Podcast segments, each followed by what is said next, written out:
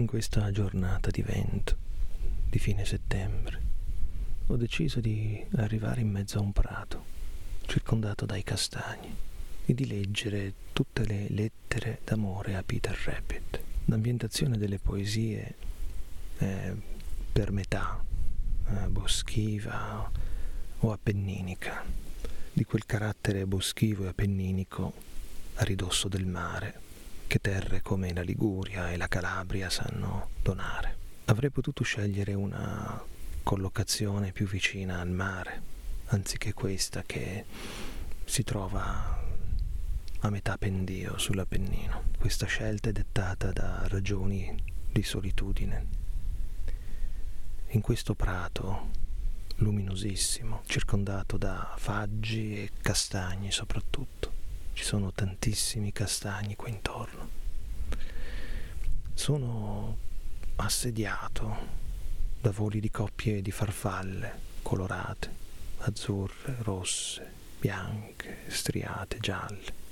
Un prato nel quale io porto il mare e se si vuole questa scelta, letta alla luce di uno dei testi contenuti nel libro, è forse meno strana Così come nel libro si parla di un ruscello che giunge fino al mare, raccontando al mare il verso dei cervi, delle foglie, delle pietre che rotolano all'inizio del suo corso.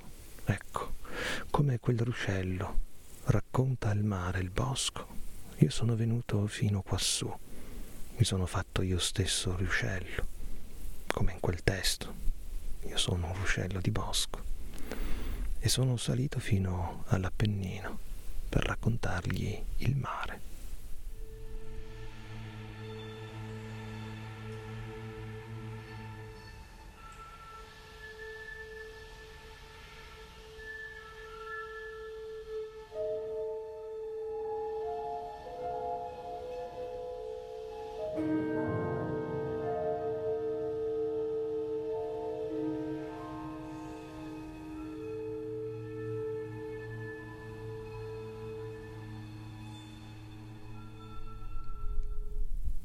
Io, per come sono, t'amo, per come sei, stata ad altri, ad altre vene o tendini legata, in altre braccia tesa, intimorita o attratta, e salutata risorgente d'acqua, o a gioco, o a verità lasciata e presa da una calca d'ombre, ed ombra stessa torta per metà e per metà di luce intrecciata, agitata, sconvolta e alta, dolorosa e impura. Preme, ora che taci, il soffio dalla bocca chiusa sulle palpebre ricuce l'esemplare buio in quel momento d'anni irripetibili per te per noi, che trasfigura già dimenticati, salda l'orbita del sonno.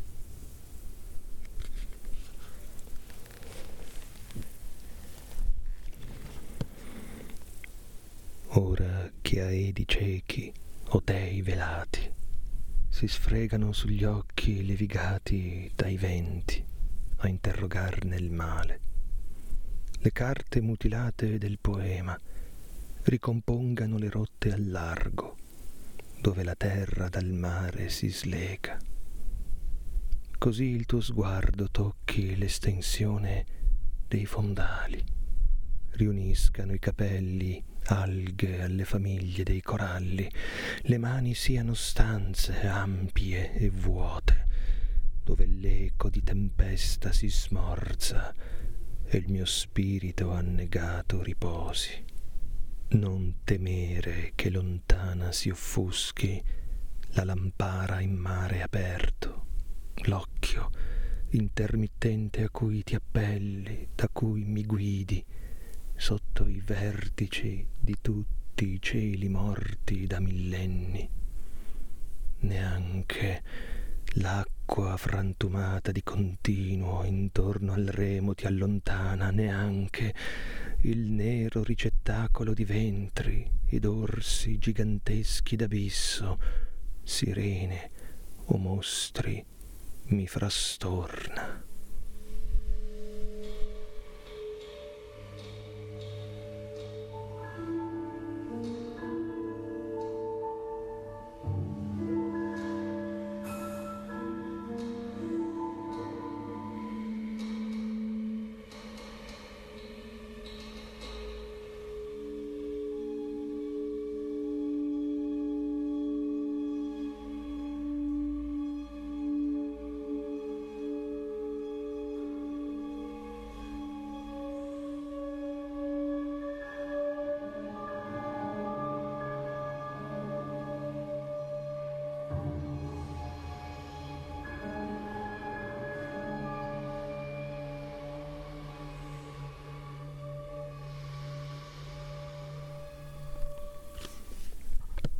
Nell'infinita calma dei pontili. Scricchiolano gli ormeggi e oscilla una lampara accesa tra tante stelle spente. Dilata una pupilla d'acqua, poi trabocca l'onda e scuote relitti limacciosi, affioranti, ai fari delle barche e la cancrena dei naufraghi ormai sicuri ai porti. Mi volgo dove più non sei e dove lancio la mia parola come a fune tu ti aggrappi. Le mani stringono quei nodi che la tempesta tira e io non sciolgo. Alta ti vedo, un albero di vele issate strappate al vento, ti cerco tra i cordami dei capelli, dove non sei più mi getto nell'acqua, sul fondale ti sfioro di continuo il volto, scoglio che scuote il mare.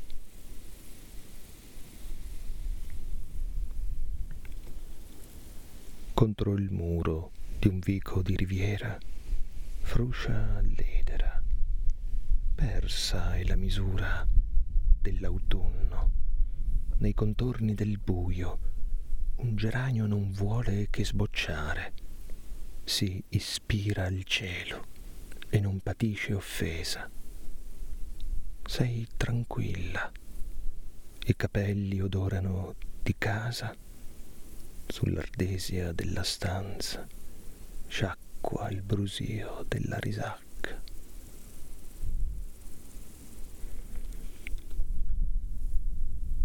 Sono un ruscello di bosco.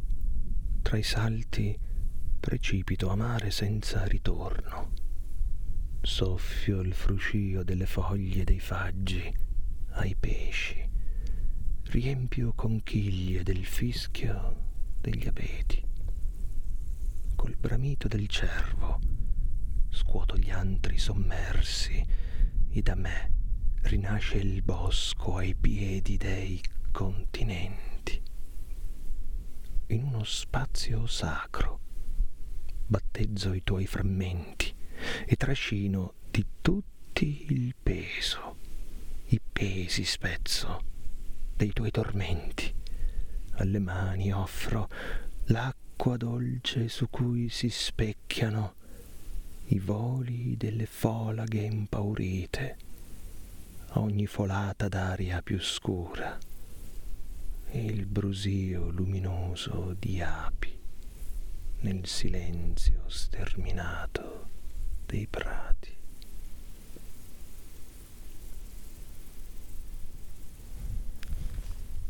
Onde sempre vicine a infrangersi sopra gli scogli i giorni a venire. Ovunque imperversa ci srotola contro risacca che di anni ci leviga addosso i suoi ciottoli il tempo.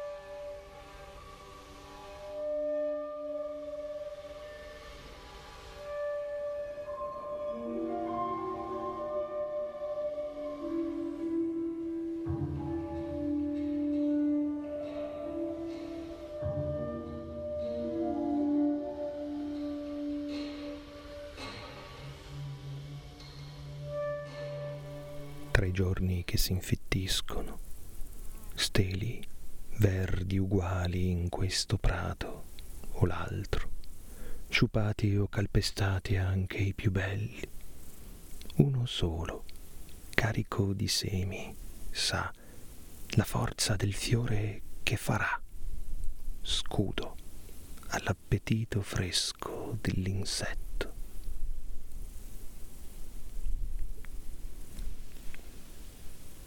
Dei tanti fiori colti a caso, non v'è giardino che li conservi. L'oscurità però non è senza memoria, non cancella la traccia del sentiero, l'erba folta.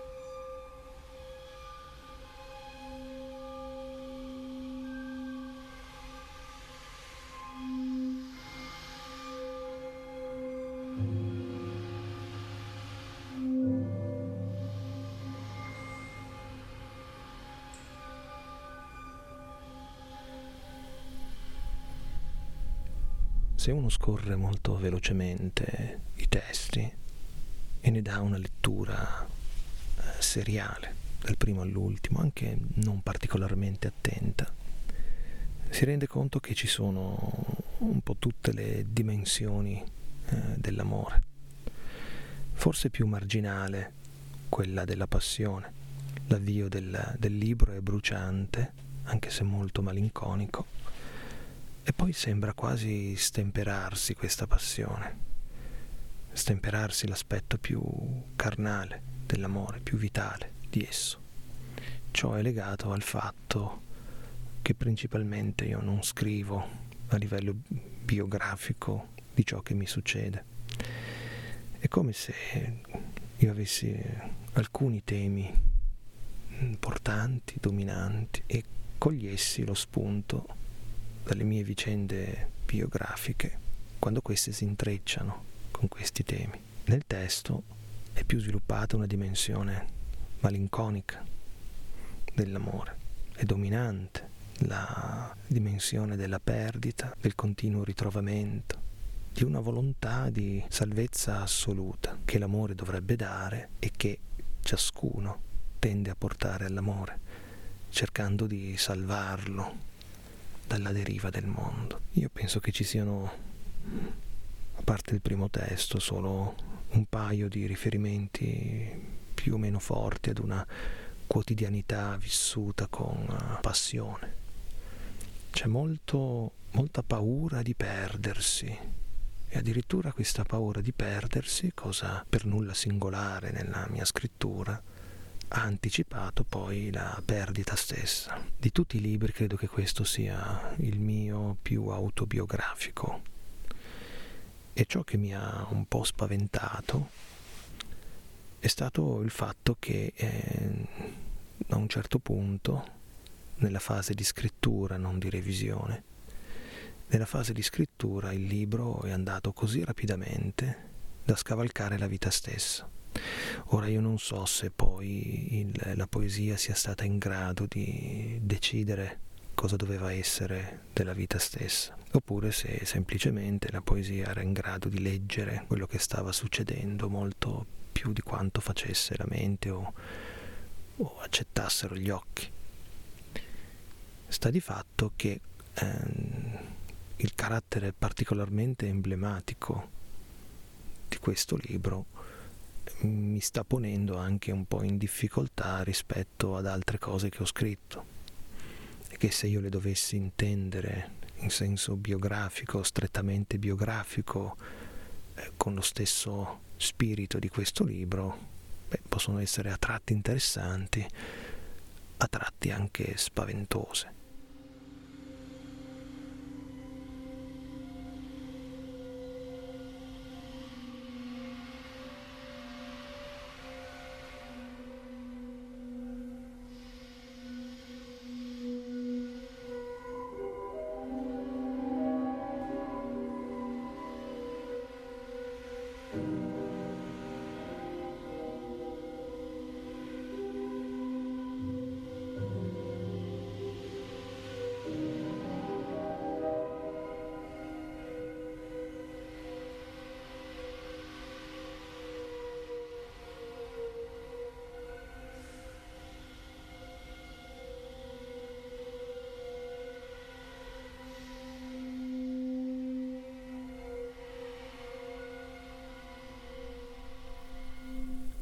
La mano sulla spina della rosa. Non separa fiore da dolore e se resiste ad afferrarla si ferisce, dentro si recide al posto del fiore. La mano che si posa non sa dove, comincia il bianco, la disperazione della rosa non incontra mai spina, del dolore non riconosce il fiore.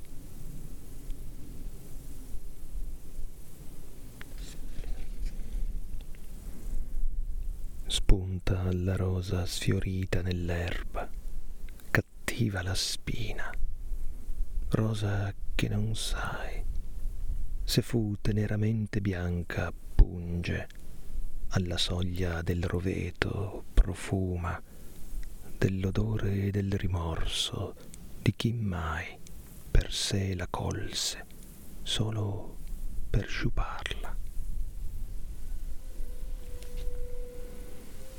Oh, farfalline tenere e gentili, azzurre, che mi volate intorno, portate dal vento. E anche tu, farfalla, bianca, striata di nero che ti appoggi a quel filo d'erba. Forse è la poesia a chiamarvi qui, forse è la presenza di un uomo solo piantato in mezzo a un prato, come il tronco di un albero abbattuto, non completamente, forse cimato, potato, spezzato dai venti, ma con le radici ancora bene in terra.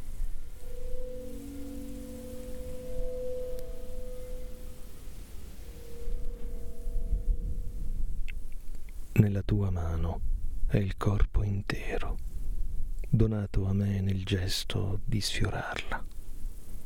Sul dorso, linee di montagne, crinali illuminati, aperti e chiari, allineati al buio dei paesi, costruiti sulle frane, i prati a precipizio sui sentieri, sopra laghi che non tocca mai il vento, di cui le dita sono i vuoti e i pieni. Ma la porta del tuo giardino è il mare. La batte il sole e tu non apri. Ascolti i sassi rotolare alla risacca, lo stesso moto che non sa scagliarli non li raccoglie in una montagna e tintinnare tante campanelle dalle barche che tirano gli ormeggi ad afferrare per la coda i venti. Appesa al fiore dell'origano, una farfalla azzurra, assetata, e lampi contro luce di chiarità terrestre i limoni. E frammisti ad archi senza peso, altri frutti acerbi nella calura del cielo. Le nuvole asciugano l'odore del silenzio all'uscio delle case.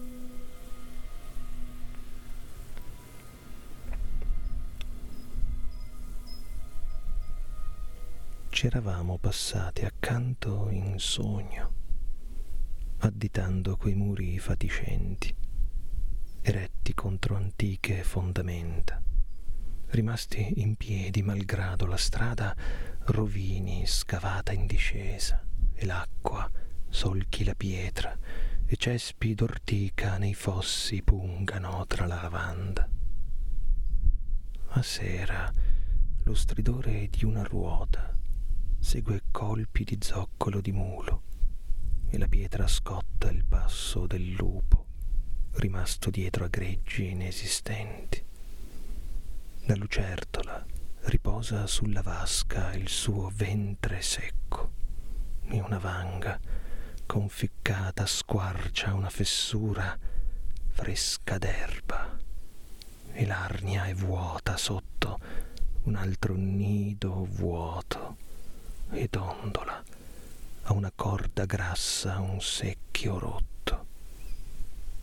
Ci spalancherà la porta il vento, spianerà nel folto dell'erba un varco e vi entreremo insieme, di folata, foglie staccate dallo stesso ramo, di altri padri che saranno nostri, un volto d'antenato incorniciato nella veglia perenne della frana.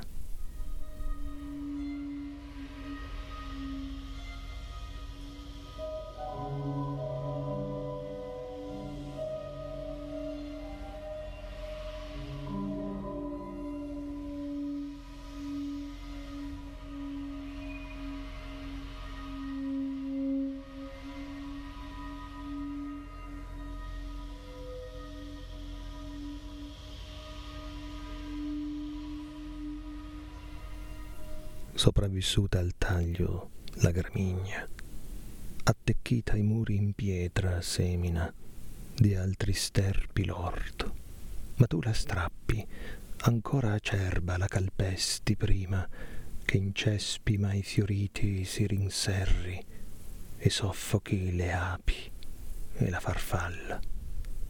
Azzurra messaggera che dondola sfinita allo stecco che la culla, credendola già morta, e la cicala asseti, e la lucertola tormenti, sentinella del sole, celandole nel solco caldo la pietra che scotta.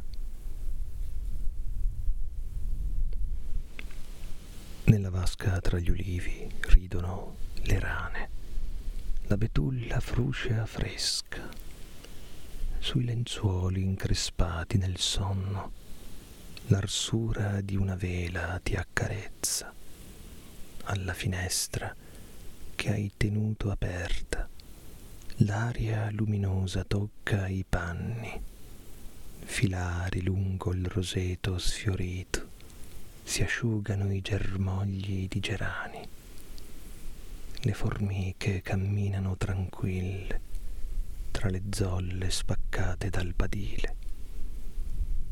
Un uomo dal cancello guarda l'ombra dondolare, sciolto il tralcio d'edera.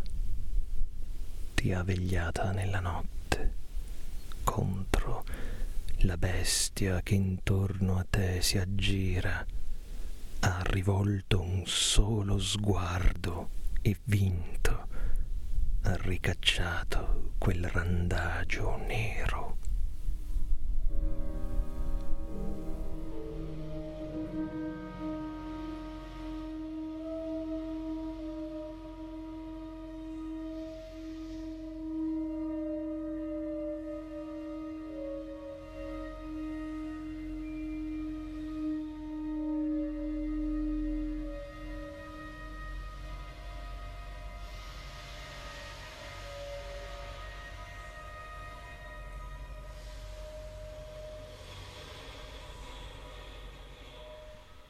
Nel libro ci sono tre ambientazioni principali, un'ambientazione marina, una cittadina o comunque domestica e una più boschiva, legata a case abbandonate. Le poesie di ambientazione marina si riferiscono o agli appuntamenti, al porto di finale la sera, quando prima di giungere a un appuntamento scrivevo dei versi che poi immaginavo di leggere a quell'appuntamento, oppure subito dopo li scrivevo come resoconto di quell'incontro. Altri testi invece si riferiscono a delle mie passeggiate solitarie lungo il mare, tra un appuntamento e il successivo. Tra le ambientazioni domestiche invece eh, e quelle cittadine bisogna distinguere. Quelle domestiche si riferiscono prevalentemente a una piccola casa di paese in particolare. Quelle cittadine invece eh, vengono dalle strade, dai vicoli di Genova. Poi c'è un'ambientazione di case abbandonate, più rupestre.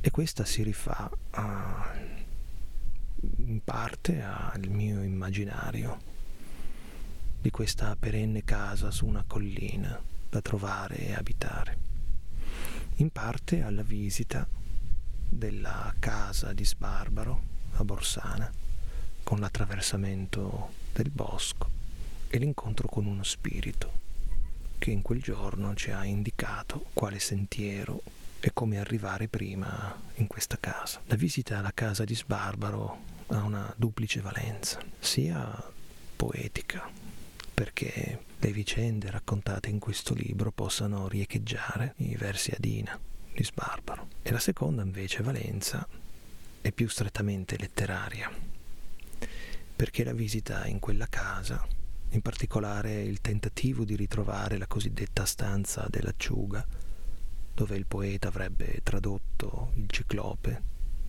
durante il periodo della seconda guerra mondiale che aveva trascorso in isolamento sulle colline dietro Spotorno.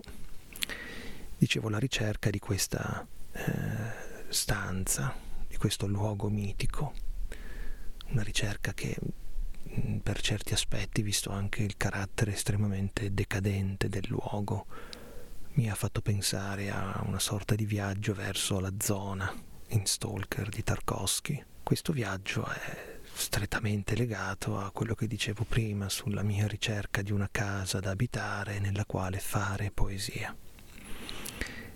E in questo senso si riuniscono due eh, diverse sensazioni, da un lato la ricerca di una totale libertà creativa in una nuova abitazione, in un nuovo contesto, dall'altro una familiarità, una vita domestica silenziosa, ordinata, pulita, che circonda questa stanza, che circonda la scrittura.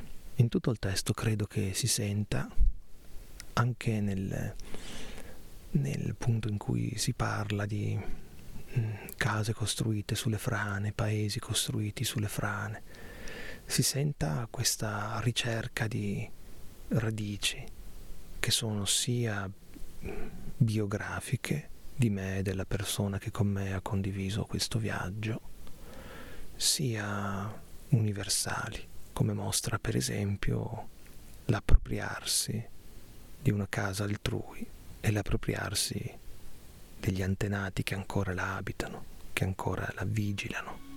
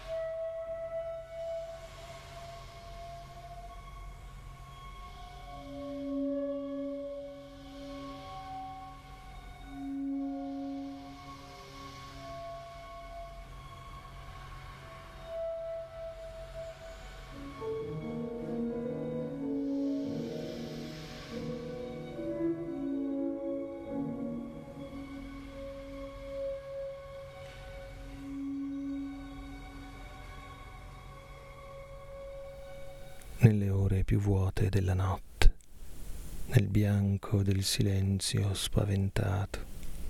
Raccolgo una risacca di conchiglie e i legni dei fondali che frantuma la tempesta che tormenta a prodi, dove la medusa livida s'asciuga sino a scomparire in un filo d'alga. A chi le calpesta rotte sembrano residui scagliati a caso dall'onda, ma sono i giorni sciupati e gli anni che hanno perso la forza del tempo. Non è d'acqua il mare, non di luce il cielo, e tra l'acqua e la terra corre una linea senza confine misura paziente dell'infinito. I fiumi all'improvviso senza sponde e un astro fermo nel suo punto estremo. Scaglia di luce su un corpo sacro. Siediti accanto, dove non siede nessuno più, dove in un vuoto ha seduto per anni l'assenza di te. Mi faccia ombra il tuo corpo, mi spinga il suo peso da un lato, mi tolga lo spazio dall'altro, l'ampiezza dei mari conosca una sponda, una terra d'approdo, e da te non mi stacchi risacca di questa tempesta, non resti che un filo, che un'alga.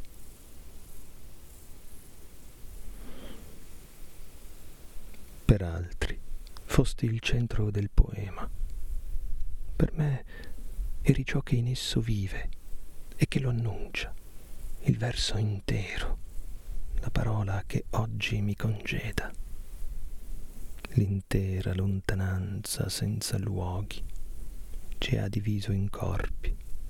Una tristezza senza occhi mi ha scrutato in volto, ha visto che ho sofferto e in fondo all'acqua nera ha scagliato il sasso. Sul bocciolo chiuso un'ape tenta senza fine la sua dolcezza vera. carezzi le invetriate di archi, d'ardesia calpesti i pavimenti, in punta di piedi tocchi le scale, di corsa la tua folata nell'ala del sonno trascina briciole in terra, ti affacci alla cornice degli specchi, sbirci dagli spigoli degli armadi, tra le grinze dei letti sfatti, stacchi, agli angoli sgualciti dei lenzuoli, le sagome tiepide di due corpi. Ti sporgi al brulicare delle voci, al crepitare bianco dei cristalli, elisir da bar e brindisi perenni al nulla, e così sia dell'universo. La fuga che lo inghiotte non disturba l'ora degli aperitivi. Un altro sorso, un ultimo singhiozzo ininterrotto. Un chiasso invade il vicolo di sotto. Traffico di bicchieri vuoti e sedie, postazioni nel trambusto celeste.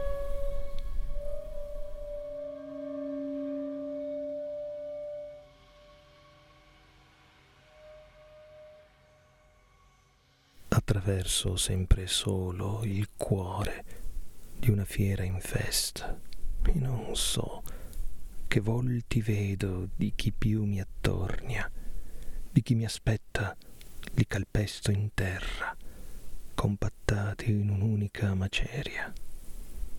Sui lastricati scroscianti di voci, battuti a scaglioni dai passanti, in marcia al fronte degli aperitivi, accolti da una salva di bicchieri, solo un colpo di frusta del vento nel coprifuoco dei portici spenti.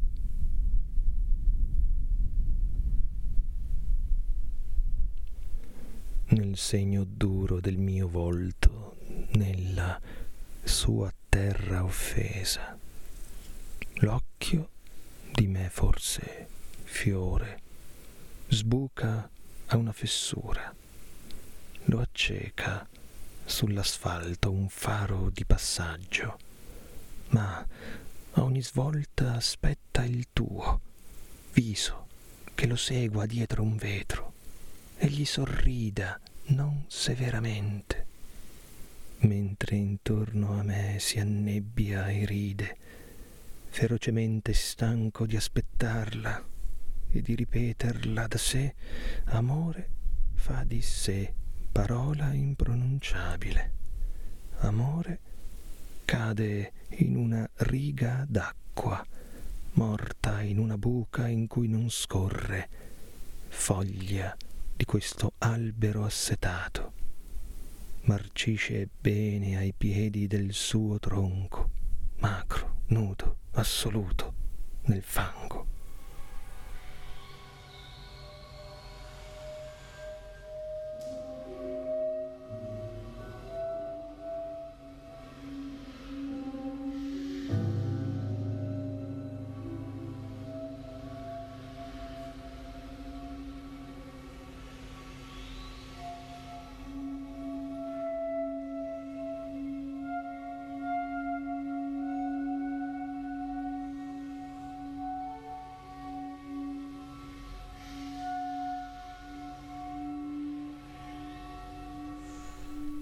Amore mio, non sai che non ti ho scritto mai mentre ti amavo, perché una volta sola potevo amarti, ma ora che ti ho persa non ha nome il dolore più, non di un braccio, un dito o un'unghia, eh, ma di tutto l'essere e del mondo.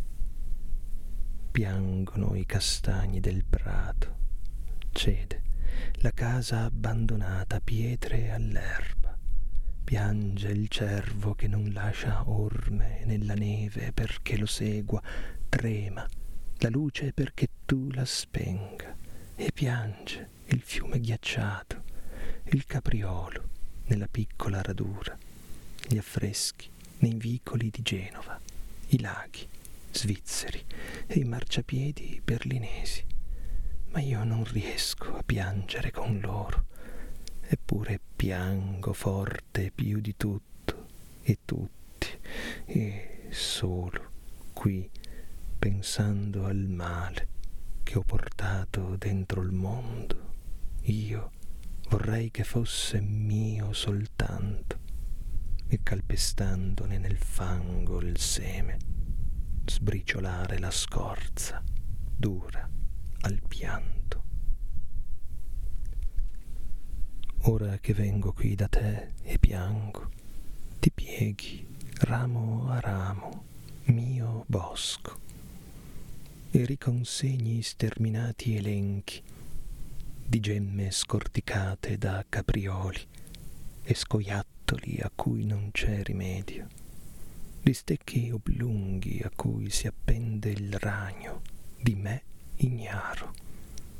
Mi infliggi lo scherno dei fischi felici dei fringuelli, nel fresco frusciare di un ruscello, lo sterro del muso di un cinghiale, tra i crolli dei ghiacciai sui ghiaioni, impervi dove dimora d'inverno, da dove la sua massa irsuta verrà a rovesciarmi i solchi nel pensiero. Soffrire nella tua memoria e della tua memoria di me appagarmi forse un ultimo giorno da uno sguardo nascosto.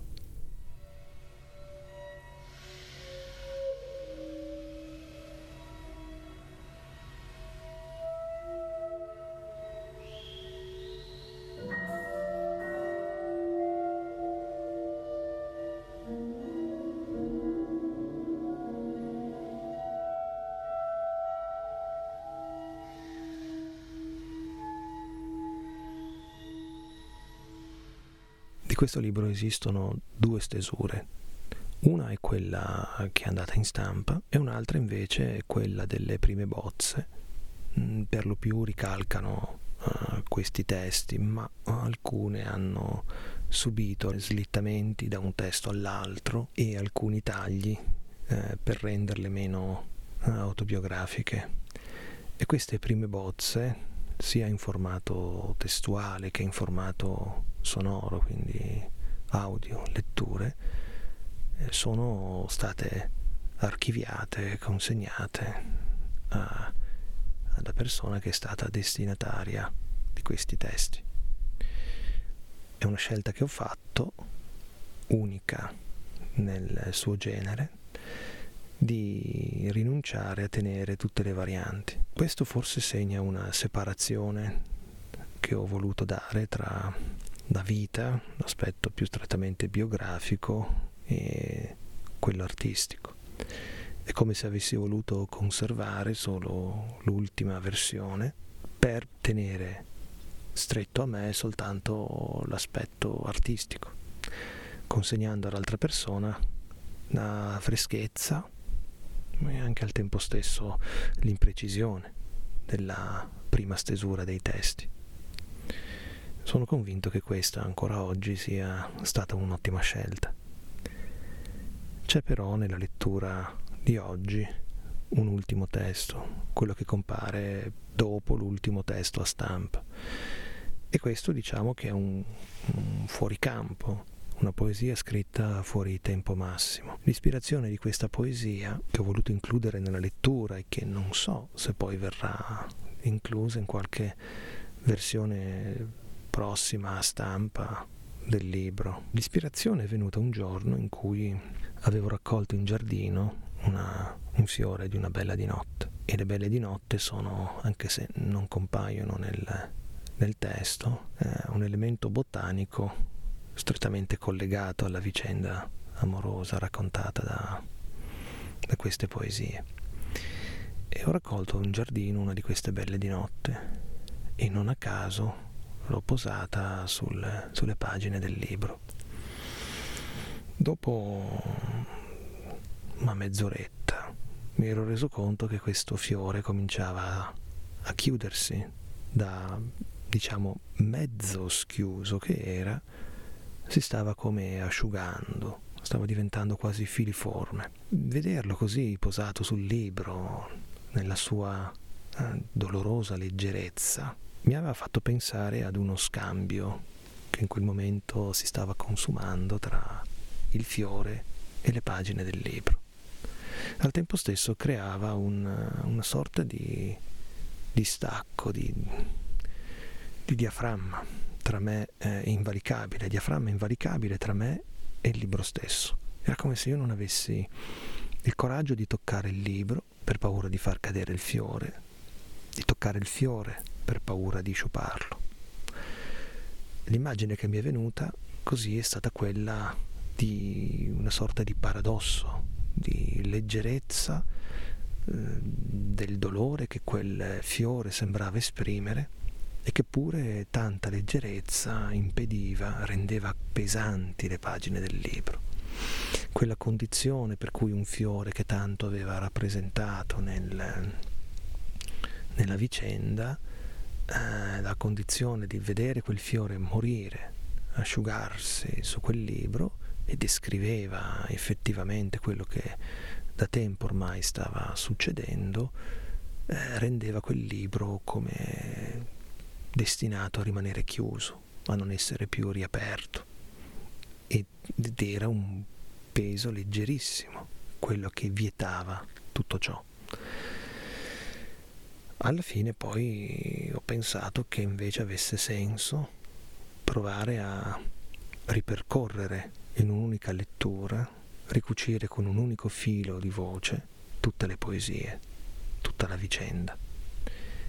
È una pratica che non ho messo uh, in atto spesso con i miei libri perché è anche piuttosto faticosa, perché richiede di immedesimarsi nuovamente in tutto ciò che sta dietro un libro e richiede anche una fatica fisica nel controllare la voce, il respiro, e una certa tensione, specie quando, come in questo caso, ci si ritrova a parlare di fronte a un pubblico assente, cioè di fronte a dei fili d'erba, a un uditorio di alberi, di uccelli in volo. Prima, per esempio, mentre stavo parlando, eh, mi sono distratto perché è passata una creatura eh, in volo, lanciatissima, silenziosa, non hai messo neanche un, un grido, un fischio, aveva un appuntamento evidentemente.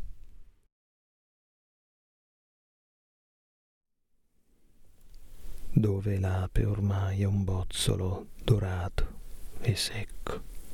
Resta la paura di toccarla, benché sfinita il fiore, posato sulle pagine del libro, che non ha forza più di aprirsi e dire